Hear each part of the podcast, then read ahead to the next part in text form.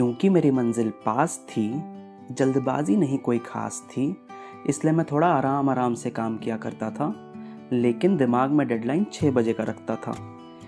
जैसे छः बजते, लोग एक के बाद एक बाय कहकर निकलने लगते, और हर एक उस बाय से मेरे दिल की धड़कन बढ़ सी जाती।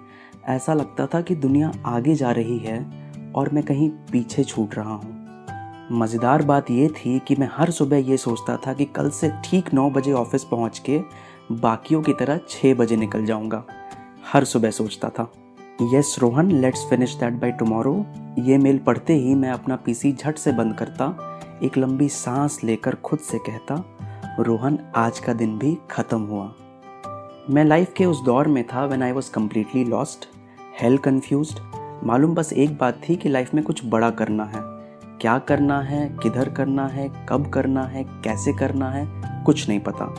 और जब यही नहीं मालूम कि पहुँचना कहाँ है तो किस रास्ते चलना ये घंटा ही मालूम होगा। फ़िलहाल तो मैंने अपना छोटा सा बैकपैक उठाया ईयरफोन्स लगाए और निकल पड़ा। ऑफ़िस से निकलने का रास्ता कुछ ऐसा था कि पहले एक लंबा कॉरिडोर एक एग्जिट स्टार्ट में और दूसरा टुवर्ड्स द एंड एंड वाला exit was more convenient for me पर अगर मैं एंड से किसी को अंदर आते देखता था तो पहले वाला ही एग्जिट ले लेता था, ताकि मुझे किसी को फेस नहीं करना पड़े स्मॉल टॉक ना करना पड़े, और प्रिटेंड तो ऐसे करता था जैसे मैंने उसे देखा ही नहीं। और अब अंदर ही अंदर मनाता था कि अब कोई लिफ्ट में ना मिले। फ़ोन पे बिज़ी रहने की एक्टिंग और सर झुका अपना फेवरेट ट्रैक सेलेक्ट करता और निकल पड़ता। बिल्डिंग से बाहर निकलते ही एक हवा का झोंका मेरे चेहरे से टकराता नौ घंटे एसी में रहने के बाद वो हवा एक अलग सा सुकून देती थी। सर उठा ऊपर देखूँ तो बस शाम ढलती रहती और अक्सर बिल्डिंग के ऊपर से कोई ना कोई फ़्लाइट अपने मंजिल पे पहुँचने वाली होती। एयरपोर्ट रनवे ऑफ़िस के काफ़ी पास था। खैर, मेरी मंजिल तो पास थी, जल्दबाजी नहीं कोई खास थी। कैंपस से बाहर निकलते ही मेन रोड आ जाता था।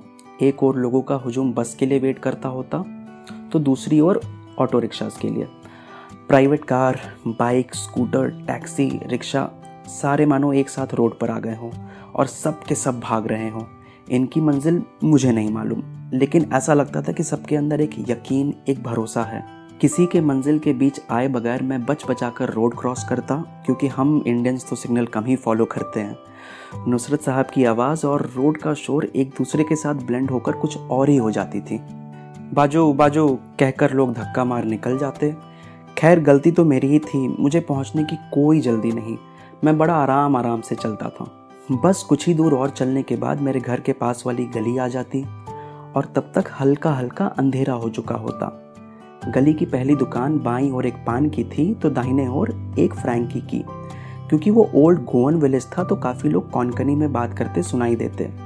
Aunties knee length printed frock तो अंकल्स टी शर्ट और थ्री फोर्थ पैंट्स में दिखाई देते।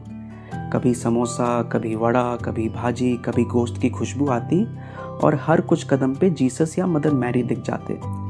Jesus died for your sins ये तो मैंने इतनी बार पढ़ लिया था कि मुझे खुद बुरा लगने लगा था कि God died for my sins Jesus died for my sins चूँकि हर शाम उस गली से जाना होता था तो सब कुछ काफ़ी फेमिलियर काफ़ी अपना सा लगने लगा था।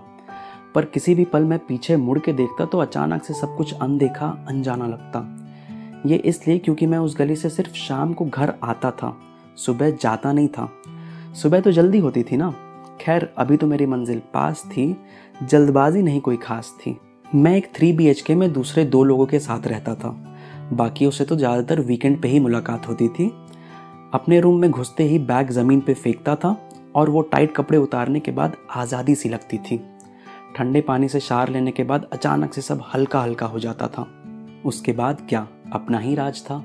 बेड पे पैर पसार लेट जाता था, जो मन में आया खाता था, ऑर्डर करता था, मोबाइल पे वीडियोस देखता था, जिसको मन कॉल किया, जिसको मन मैसेज किया, जिसका मन रिप्लाई किया, बस अपना राज था।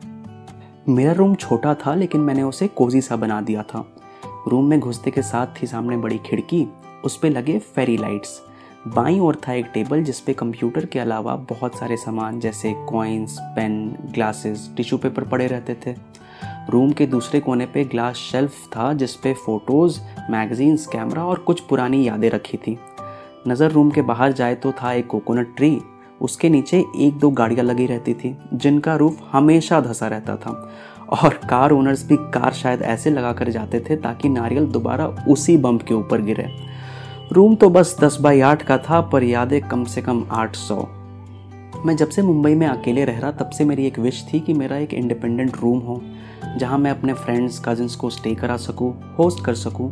And I think this house gave me all देर रात बारिश में हम छत पे जाए एयरपोर्ट का व्यू देख सकते थे, पी सकते थे हाउस पार्टी कर सकते थे म्यूज़िक बजा सकते थे, बिना किसी टेंशन के। फ़िलहाल तो मैं डिनर कर बेड पे लेट जाता और अपने ही धुन में मस्त रहता। When would I make it big in life ये सवाल मुझे हर रात परेशान करता, हर वक्त सताता। उन दो सालों में एक भी दिन ऐसा नहीं था जब इस सवाल ने मुझे परेशान ना किया हो। काफ़ी डरता था मैं हर रात सोने से, सुबह उठने की वो एक वजह नहीं ढूंढ पाने से। सपने भी बड़े अजीब से आते थे, जैसे मैंने एक बार देखा कि मैंने एक मीडियोकर लाइफ जी और मैं बूढ़ा हो गया। भरोसा टूटता था। But it was always a question of when would I make it big in life it was never a question of would I make it big in life इन्हीं थॉट्स के साथ आँख बंद करता और फिर सोने की कोशिश। अक्सर दो तीन घंटे बाद ही नींद आती थी। वैसे भी मेरी मंजिल तो पास थी, जल्दबाजी नहीं कोई खास थी। सुबह नींद खुलती तो फिर से एक बार यही सोचता कि कल से ऑफ़िस पक्का नौ बजे पहुँच के बाकियों की तरह छः बजे निकल जाऊँगा। हर सुबह सोचता था I think at the end you make peace with your life if not with your own self then at least with the setting around you